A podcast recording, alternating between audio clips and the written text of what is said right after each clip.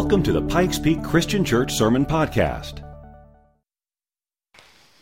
Well, today we're going to talk about parenting, so it's kind of fitting that they're here. Having a baby like that changes everything about your life. It just radically changes. And, and the moment you have a little baby in your world, it changes until the day you die. It affects your priorities, your decisions, and what you do with your life, and, and the kind of person you become. And while you're busy and they're going to be busy changing little child's diapers, that little child is going to be changing them. And God has designed it that way. There was a couple in our former church, they were both on our staff. They fell in love in their 30s. They, did I do something really bad here or something? no. He's walking out with the baby right now. I did ask permission, just so all of you know, before, so he's not offended or anything. So, this couple, they're dating each other, and they're in their mid to late 30s when they got married. And they really didn't plan on having kids, but in, in her early 40s, this lady became pregnant. And she was concerned because there's, there's concerns with the pregnancy at that stage of life, but um, God blessed them with a, with a healthy little girl. And they had so much fun with that little girl that two years later they had another little girl. And this lady, who on our staff was known for being um, a perfectionist, uh, being a little bit harsh with people, a little bit demanding, all of a sudden became this sweet, gentle, patient woman. Her kids had changed her. And that's what happens when kids enter our world. They begin to change who we are and how we carry out our lives. You know, I look back over my life, and the, the two biggest influences in my life have been marriage and parenting. They've had a profound impact over the last 28 years of my life.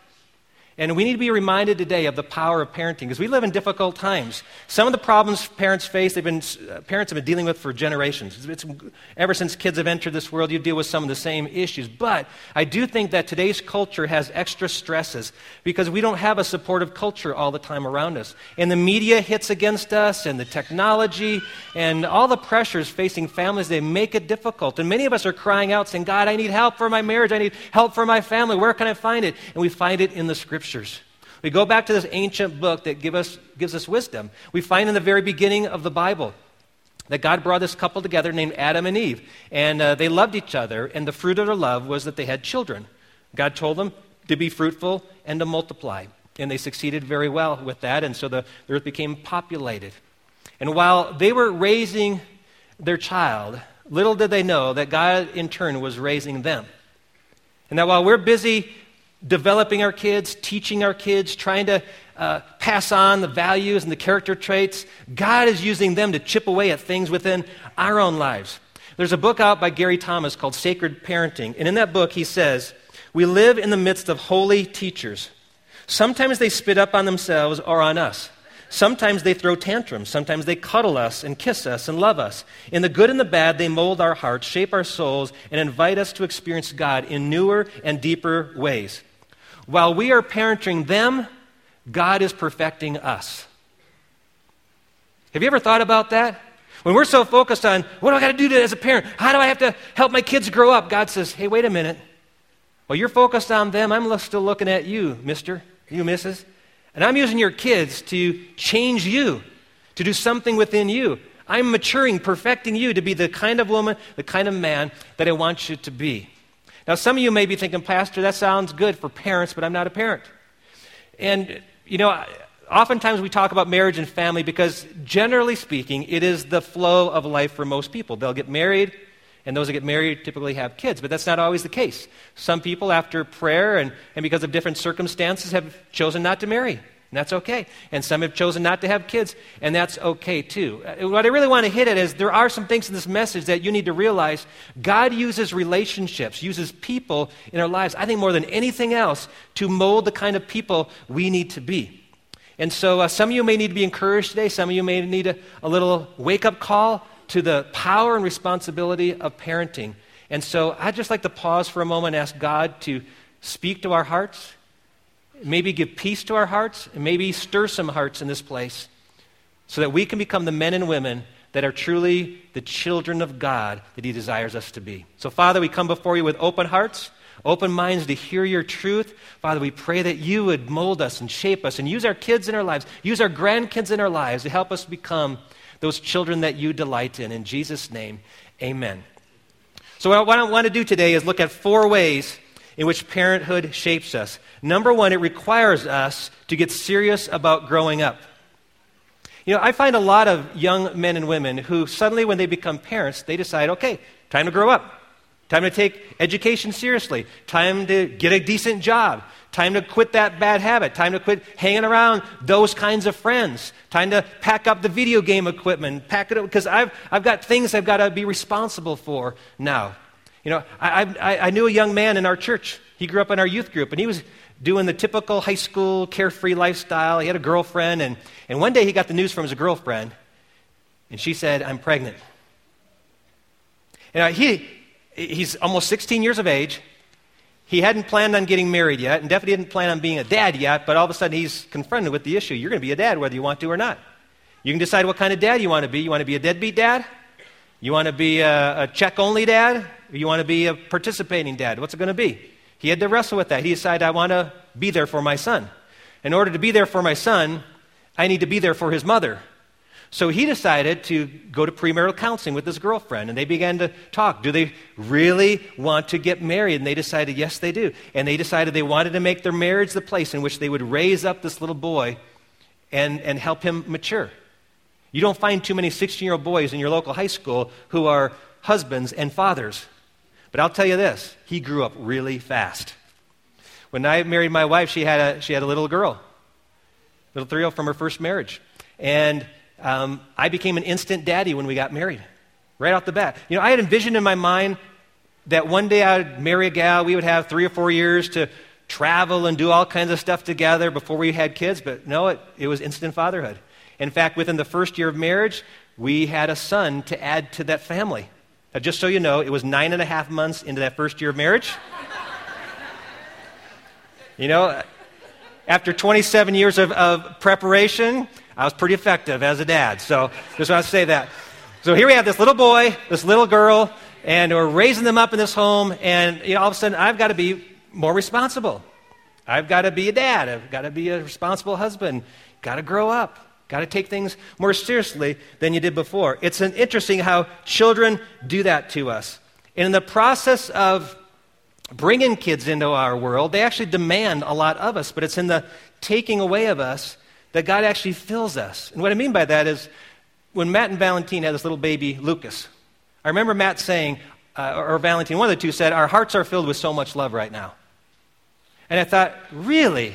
This little creature that was inside of you, making you uncomfortable for nine plus months, this little one who's now is, is causing you to lose sleep, who's making you adjust your schedules, who becomes the center of your world, everything revolves around this little child. This little child who's costing you a lot of medical bills and all this, this little child actually has filled your life with good things. He has not contributed at all economically to your household. How has he filled you? He's taken from you time and money and energy. But you know what's amazing is in the process of giving out, we grow up. In the process of giving ourselves out, laying ourselves down, we actually get filled. I think that's why it says in the book of Philippians, chapter 2, verse 4 In humility, value others above yourself, not looking to your own interests, but each of you to the interests of others. And it goes on to give the example of Jesus, who, though he was God, lowered himself, became a servant, died a gruesome death on the cross because he thought of others more than himself. But you know why he did it? Because he so loved the world. Love causes you to give up yourself, sacrifice. I mean, dads sacrificing for their kids and moms sacrificing for their kids. That's a part of being a parent. I look at, at my mom and the things she did in particular. You know, the last piece of dessert gave to the kids. Last piece of pizza on the pan, you know, goes to the kids. And, and when, when someone needs a ride, mom makes sure she's going to cart them around. Very rarely do you hear the parents saying, you know, it's my life and my priorities, it's about me. You know, it's always about the kids. It's putting the kids first. And God teaches us to obey the scripture. Think of others better than yourselves. And so parenthood teaches you to do that, to grow up to be more and more like Jesus. I think you grow up more when you're required to love, required to sacrifice. And it doesn't end with the birth of a child because those diapers get more and more expensive. And then there's little backpacks for school, and there's school supplies, and then there's tennis shoes, and there's band instruments, and there's um, um, uniforms, and then there's uh, the car, and then college, and all through life, you're spending more and more and more. These kids get so expensive, and yet you love it, right? Parents say, I, I love, I love putting my kids there. I don't, I don't mind the sacrifices for my kids. I think that's a sign of maturity. You're growing up by giving up. The things that you used to consider important, they're not as important anymore in light of what my kids are gaining. Jesus said in John 15, Greater love is no man than this, that one lay down his life for his friends. And so, by laying your life down, I think that's why, G, uh, uh, uh not Jesus, but Paul says in Ephesians, Husbands, love your wives like Christ loved the church and gave himself up for her. Gave himself up. Giving yourself up is one of the greatest demonstrations of love. And yet, in the process of giving up, I don't know how it works, but you get filled. You get filled with love. You don't get filled with love sitting in the corner and say, God, pour out your love to me. You get filled up in love as you give yourself out to other people. God blesses you because we're serious about growing up. And you know, sometimes that love can be very painful. One of the things you invite in your life with parenting is great heartache. I think many of us have experienced watching our kids hurt. And we always want to jump in there and rescue them, keep them from the physical and the emotional hurts. But there are times as a parent you have to say, I can't help you with this one. And so we watch our son or daughter get dropped from the sports team, get dumped by a boyfriend or a girlfriend, fail in a class, get rejected by a college, suffer an injury or an illness that we can't do anything about. And you stand back, and as a parent, you say, I want so badly to remove them from this place of pain. And but God says, let it go. Let it go because some of the greatest lessons they'll ever learn is through pain and suffering. It's through the rejection. It's through the hard work. It's through the discipline, the hardship. I mean, there are times when, when we wanted to jump in there. When our daughter lived in California, got in an accident, or our son's going through a difficult college class. Sometimes you want to go to the professor and take them by the shoulders and shake them, and you got to say, I've got to let this go. It's their issue. They've got to work this through. Some of you parents want to jump into a marriage situation with your kids, and, you, and God's saying, keep your hands off of that. That's their issue. Let them work through this. Let them find me in the midst of all this. It's very painful to do that. So, having kids helps us to get serious about growing up. Here's something else being a parent does it shows us what it's like to be a child of God. As we watch our little kids, we start to get a picture of how God looks at us and how God wants us to behave as little children. One time, Jesus was standing with his disciples, and they were arguing about who was greater than who. And Jesus called this little child to come and stand before them. Now, Jesus, in calling this little child, had a perfect environment in which he could have said something like this Little boy, all around you are some great men of God. These are my spiritual giants. This is the SEAL team for God. These are the ones that one day you will grow up and get to be like. There's Peter, and there's John, and there's Matthew. One day I hope you grow up to be like that. But that's not what Jesus said. In fact, Jesus shocked them, shocked his disciples when he took that little boy and says, Disciples, you need to learn from this kid. In fact, in, in the book of Matthew, chapter 18, verse 3, here's what Jesus said to them I tell you, unless you change, unless you change and become like little children, you will never enter the kingdom of heaven.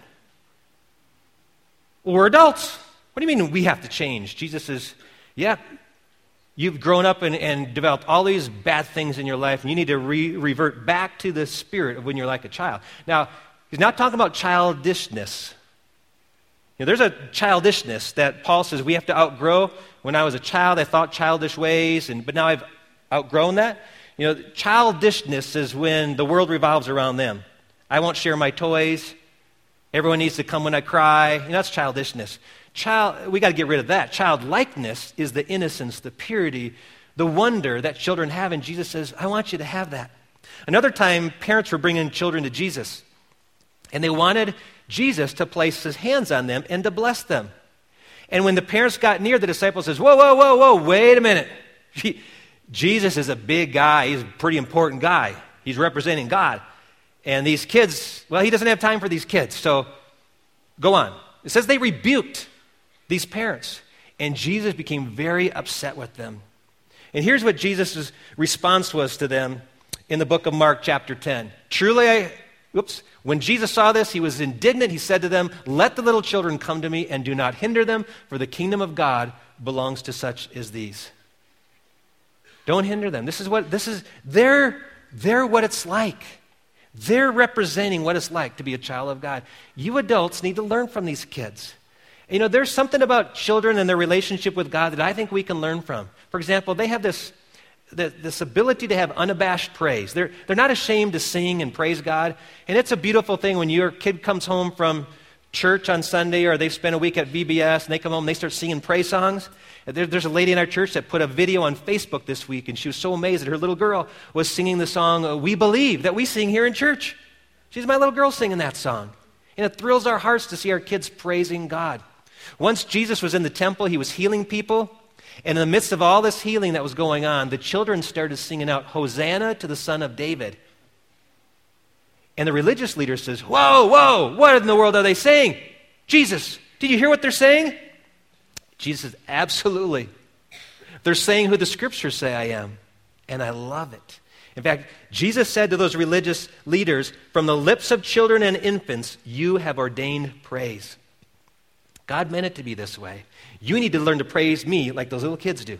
If you want to be blessed in your worship, go hang out in the Next Gen Center some Sunday morning or some Sunday night when the children or the youth are worshiping and see the, the freedom they have in worship. You know, children also have this, this unfiltered prayer life. They don't posture up for prayer. You know, when a child prays, it's like they just start talking to God like he's their friend, like he's in the room listening, like, like God will really answer what they're praying. You know, kids talk, they don't go into prayer mode, like shift gears and say, Oh, thou in heaven that sendeth the rain and the storm. No, they just say, God, you know, will you bless this person? Will you make daddy feel better? And there's a guy in our church who's going through a very difficult marriage situation. And uh, mama's moved out, and dad's there. And when he has the kids at home, he says this little five year old, uh, at night when she prays, will will pray something like this. She'll pray and ask God to bring mommy home and help them to be a family again. That, that's just the innocence in prayer. And the, and the dad asked me, is, What should I say to her? And I says, Let her pray. God, God has a tender heart toward the prayers of our children just unfiltered prayer life. We can learn to pray to a Heavenly Father like our kids talk to Him.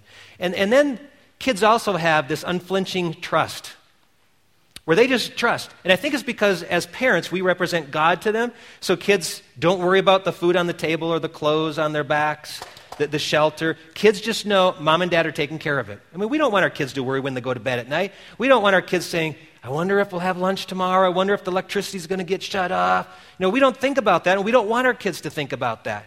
We take care of it. Why? Because mommy and daddy are taking care of that. That's one of our primary jobs to make sure that you're safe and you're well fed and all that. Well, doesn't God say that in the scriptures? He says, Don't worry about what you're going to eat, what you're going to drink, what you're going to wear. Why? Because your heavenly daddy knows all about it already. He says, Don't worry. Instead, seek first the kingdom of God so look at the children, how they trust.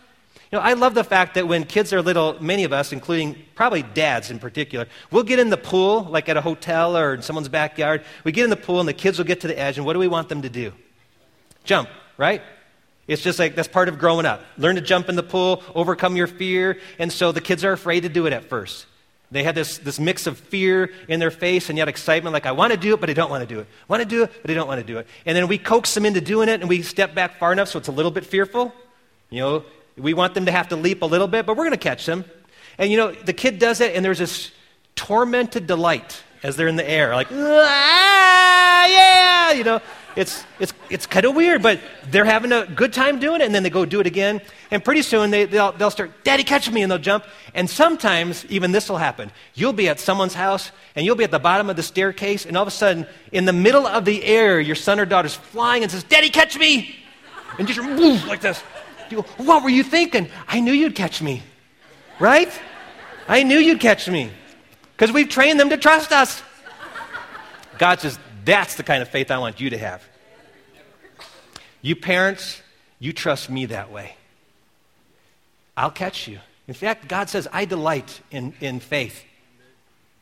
It says God is pleased when we trust him. And so, you know, Kids sometimes don't understand why they have to brush their teeth, why they can't hang out with those friends, why I shouldn't go to that college. And, and as parents, we say, trust me. And you know, part of it is because we've seen the big picture or we've been there before. So we want them to know, hey, I, I, know where that leads. I know what that can do. I know what happens if you don't do this. And so we know all that. we we see the bigger picture. So we tell our kids, trust us. Well, doesn't God see the whole picture? When God says, trust me even when you don't understand, trust me, doesn't, isn't he a kind of heavenly father that can be trusted? Yeah, we can learn from our kids what it's like to be a child of God. Here's something else that we can learn from being a parent we can learn how to fulfill the Great Commission. Because, because all of a sudden, when you have kids, you get engaged in this process of making disciples. Now, Jesus, before he left this earth, gave this thing called the Great Commission. If you've never heard it before, here's what it is. It's found in Matthew chapter 28, end of that chapter, verses uh, 19 and 20. Therefore, go and make disciples of all nations, baptizing them in the name of the Father, and the Son, and the Holy Spirit, and teaching them to obey everything I have commanded you. In other words, helping more people more often say yes to God. They, they say yes to getting baptized, but then they keep saying yes to the other teachings of Scripture. And so when we hear that, we go, oh, that's great for the pastors and the missionaries and the, the Bible teachers. That's great for them, but it was meant for every believer. Every person who's in a relationship with Jesus now has the command to be fruitful and multiply in the sense of make more disciples. Now, you may wonder, well, I don't know where to go to do that. Well, God says, okay, if you've got kids, start right there. Right there in your own house. That's, that's your responsibility. It's not the church's responsibility to disciple your kids, though the church will help you. Ultimately, parents, we're held accountable to God for discipling the children that God puts in our care. That's why in Ephesians chapter 6 it reminds us Fathers, do not exasperate your children, but bring them up in the training and instruction of the Lord. Dads, do you hear that? Bring your kids up to know the Lord. There's a father I was reading about the other day. He, he summarized his calling as a father to this My job as a dad is to prepare my kids to one day stand before God. It's, it's not to make them a successful businessman, it's not to, to, to make them um, well known or, or well talented, though that could be part of their growth process. Ultimately, I need to make sure that I've done my part in helping my kids be prepared to stand before God one day. And that involves this discipleship process. I have to work with my kids. I have to give them every opportunity. You know, Pastor Sam has said before, when kids go up on a retreat, it can be a life changing experience because they have, within that retreat weekend, about 40 hours of concentrated time. That's about as much time as we get in the whole year of Sunday school with kids. But parents get that much time every single week with their kids. Every single week we have 40 hours plus with our kids to mold them, mentor them, teach them about the Lord. And you know what? I know sometimes as parents we try everything we can to get our kids to come to Jesus. And then as they grow up, they get to be teenagers or young adults. And I know some parents in this place have the heartache of saying, you know, I did all that, Pastor, and my kid doesn't go to church anymore. Or my kids are adults and they have their own kids and they won't step foot into church. I know that happens. And you're not responsible for their decision. I just want to encourage you. You and I have the responsibility to do everything we can to make it possible for them, to make it compelling for them to give their lives to Christ. We can't control them, but we can influence them we can influence them. And so we have to influence them in a positive way toward Jesus. Proverbs 22 6 says, Train a child in the way he should go. And Chuck Swindoll, famous pastor, when he studied the background, the Hebrew background of that passage, says, In the way he should go can also be translated according to his bent. Train up a child according to his learning style. And if you've had more than one kid, you notice that all of a sudden the second kid learns differently than the first kid. Kids just learn differently. Some are hands on learners, some are, are audio learners. You just tell them they'll do it. Some need to see it modeled, some need to be hands on. So, you, different kinds of learners. Our daughter was just about six years old when she was baptized. Our son, 16 years old. And you know what? That was a tough time waiting. You know, it, it was so easy with our little girl saying, you know, we're, we're a pastor, pastor's home. It's going to be easy for our kids. But then when our son didn't respond as quickly as our daughter, we thought, okay, something's wrong here. So we need to we need to figure out a way to, to make it more and more compelling. So we thought, let's give our son experiences. Let's send him off on a mission trip. Mission trip to Mexico. They're going to go down and build houses. That'll be a life changing experience. So we convinced our son that he should go, and he wasn't real thrilled about it. And so the day before they were leaving, they're going to leave on a Monday morning. Sunday after church, we go home, have lunch. He goes, Oh, I'm feeling sick. And we go, Yeah, you are. Yeah. Not sick enough, dude. Says, uh, You're going tomorrow. And so bedtime, oh, I'm just feeling sick. Right. You know, you're not gonna you're not gonna snow us over on this. Go get a good night's sleep. You'll wake up tomorrow morning, you'll feel fine. It's gonna be a great trip. It'll be life changing. The next morning, kind of like Matt's experience, early in the morning, my wife and I are in bed, and our son's standing by our bed saying, I'm feeling really sick. So we said, okay, he's not going to Mexico. He feels sick the whole day. We finally take him to the doctor, and the doctor tests him out and says, Your son has a burst appendix. so all of a sudden I thought, had we had sent him to Mexico, we would not be looked at as very good parents. So we, we tried not to push as hard, but we tried summer camps and, and all these experiences, and still it wasn't breaking through. Well, one of the things that I think really, really made a, a big impact was I gathered together some other dads and said, hey, how about if we make a small group for our sons? And so for two years, at 6 o'clock on Tuesday morning, we met here at the church for breakfast and uh, kind of like a devotion Bible study together. And then those kids would go off to high school at 7 o'clock in the morning. And all of a sudden, those boys are becoming friends. They're sharing this Christian experience. The, next, uh, the, the, following summer, our son goes off to CIY, Christ In Youth Summer Conference, comes back, has a big grin on his face, and says, Dad, would you do me a favor? And I said, What, what do you want? He goes, Would you baptize me? Um, you know, our, our kids are different.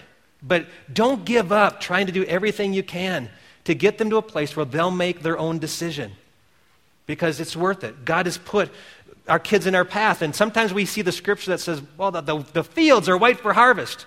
You know, look around you, they're all white, they're ripe, they're, they're ready to be harvested. And God says, but especially look on your own backyard. Because you've got kids right under your care. Don't ignore the ones that I put right there. You have the best opportunity to disciple your own children. Parenting helps us fulfill the Great Commission. There's one other thing parenting does that I think maybe the most um, motivating for me. It is that our, our kids are a lasting legacy. Our children are a lasting legacy. You know, as you uh, go through life, you look at what you're going to be remembered for, our children will be the thing that's remembered the most. They're the ones that will be our legacy. Sometimes people have kids for various reasons. Maybe they'll have kids because uh, they want to carry on the family name. Or they want to they want to have someone to teach the lessons they've learned or to help their kids avoid the things that they did that they regret doing. Sometimes uh, a, a, guy and a gal will say i wonder what our kids would look like if we had a baby. And you know sometimes kids are accidental like surprise! Could be early in life could be later in life but you didn't expect that one but the child's here and you go okay uh, i better get get to business now but that child now will be your legacy it's interesting when you look through the genealogies of the Bible, you'll see some, some noticeable patterns, some things that are included and things that are excluded. For example, here's a genealogy from the book of Genesis in the fifth chapter. When Adam had lived 130 years, he had a son in his own likeness, in his image, and he named him Seth. After Seth was born, Adam lived 800 years and had other sons and daughters. Altogether, Adam lived a total of 930 years. A long, long time. And guess what happened after that? And then he died. And then when Seth had lived 105 years, he became the father of Enosh. And after he became the father of Enosh, Seth lived 807 years and had other sons and daughters. Altogether, Seth lived a total of 912 years. And then he died. And when Enosh had lived 90 years, he became the father of Kenan, and he became the father, and after he became the father of Kenan, Enosh lived 815 years and had other sons and daughters. Altogether, Enosh lived a total of 905 years, and then he died. Now, you notice some patterns here. First thing that stands out to me is boy, they started living less and less. It went from 930 to 912, 905. You know, the lifespan's getting shorter and shorter and shorter. You know, but you know, it lists the number of years they lived, none of their accomplishments. Just list their kids. That's all we know about them. We don't know who was a successful businessman, who was a star on the softball team, you know, who, who, who was the most talented singer. You don't know any of that. You don't know anything about their life. You just know that this person lived, lived a long time, and had some kids. And then those kids lived a long time, had some kids. And then you go to the New Testament, look at the genealogies. They don't even include how many years you lived. Look at this genealogy of Jesus. Found in the New Testament. Abraham was the father of Isaac, Isaac the father of Jacob, Jacob the father of Judah and his brothers. It goes on and on and on until it gets to the end of the genealogy. You started getting names you never heard of before. Elihud, the father of Eleazar, Eleazar, the father of Matthan, Matthan, the father of Jacob, Jacob, the father of Joseph, jo- the husband of Mary. I know those guys. And Mary was the mother of Jesus. I really know him, who's called the Messiah. All these no names. And we have no idea how they followed God, what they were known for. None of that. I don't even know how many years they lived. Do you know, there's going to come a day when, when generations from now, people look for my name. And what they'll see is he, Darren Ronde was born here and died here. And you know, all my life's accomplishments will be symbolized by a minus sign. Little dash. That's my whole life. See, time will come when people won't even remember me as a pastor at Pikes Peak Christian Church. I'll just be a name. But what they'll remember are my kids and my grandkids and the generations to follow them. You look at anybody's genealogy on Ancestry.com, and what you'll find is names and dates. Names and dates and names and dates and names and dates. And you will not find what their character was like, what their faith was like, anything else. You'll see the legacy of their kids. Uh, what I'm saying is, I think what God's trying to point out with the greatest legacy most of us in this room will ever have are our children who will outlive us. When Lyndon Baines Johnson, who had been president for a short term, was just two days before his death, he met with his biographer and he said this to his biographer I'd have been better off looking for immortality through my wife and children and their children in turn instead of seeking all that love and affection from the American people. See, some of us focus so much time trying to be success at our jobs, trying to be success on the sports team, you know, trying to get our bodies in fit so we can be eternal. And God says, Are you thinking about your legacy? What you're going to leave behind? I was asking my son last night, I said, Son, I spend half my week studying, writing, and preaching sermons. And I've preached hundreds of sermons since you've been at this church. I said, Can you tell me a couple of your favorites? He said, Dad, I hate to disappoint you, but I can't remember a sermon. I'm not surprised. I don't think my daughter could either. I hope my wife could. but you know what? Most of the things we've said to our kids, they're going to forget but they won't forget who we've been to them. They won't forget the character we've displayed, the faith we've shown them. That's what they're going to remember. And if that's what they're going to remember, should we be focusing on that? Should we be focusing on demonstrating that? All the sermons we give our kids, they're flying over them. They're going to say, But here's what I really remember. I remember that time when I was in this crisis and you were there for me. I remember how you talked to me and the tenderness in your voice. I remember those things about you. And you know, when I look back at my family tree, I honestly cannot tell you what's beyond my grandparents. I don't know the names of the people. I, have looked a little bit at some of it. I don't really know those people. I don't know any stories about most of those people. They're forgotten. They're just name, they would just be names on a genealogy to me. But I'm at a point in my life where I want to shake the family tree. I want to shake it. I want to change it for my kids and grandkids and their, great, their grandkids and the generations to come. I want them to look up and say, you know what? There was this crazy guy named Darren. You know, and he really loved God more than the average person, and, and he trusted God, and God did some, some amazing things in his life. I have journals that I write in, and I, I hope my kids and grandkids and great grandkids pull them off the shelf and start reading and go, you know what? God, God was really close to Darren. And God answered a lot of his prayers. I want my, my kids to feel and grandkids to say, maybe we could have a relationship with God like that. See, when I was a little boy, my mom used to read us bedtime Bible stories. And one of the things she read when, when we were little was a story from, uh, it's about, the, about Enoch. And there's not much said about Enoch in the Bible, but I do remember this. I remember this from the time I was little. It says, Enoch walked with God, and he was no more because God took him. And I remember as a little boy saying, I want to be like Enoch. That's so cool to walk with God and all of a sudden you just kind of get taken to heaven. Don't even have to die. That'd be awesome. Now, I don't expect that to happen, but I do want to be a man who walks with God.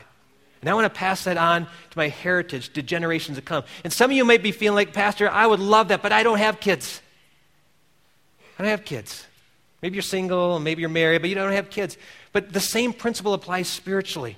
I know there are men and women in this church who've invested themselves in younger men and women who meet on a regular basis to become spiritual aunts and uncles and fathers and mothers to them. It's like the Apostle Paul who called Timothy his son, his son in the faith. Your legacy will carry on through those people that you are mentoring. I know that there are young people in this church who, who work over in our children's area. And there are small group leaders that meet with our teenagers. And God is using you as a significant person in their lives. You're having a spiritual legacy through those people that you're passing your faith on to. So don't give up. You have a significant role in the lives of those people that you're becoming a spiritual parent to. Being a parent is a privilege. And I just believe that in the process of us focusing on developing our kids, God says, step back, look in the mirror, because I'm developing you. Watch this video, and I'll bet you as parents will identify with the fact our kids are affecting us more than we realize.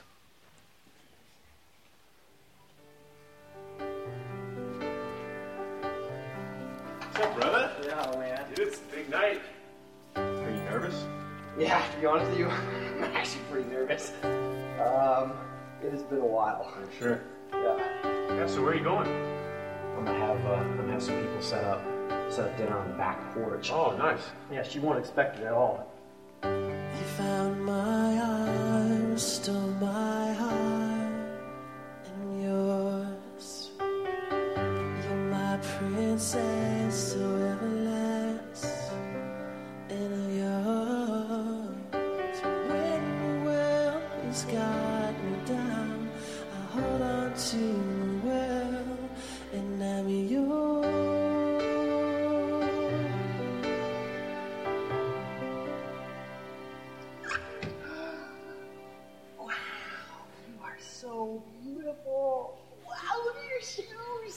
oh! Hi, Dad. where'd you get so cute? Mom did that for. Love you. Are you ready to get ready for the for, for the date? I am ready for the date. Okay. little light big enough to see right through. I just need to hear from you the sound of your breathing. Little hands big enough to hold my heart, to hold back all the stars, cover the scars with you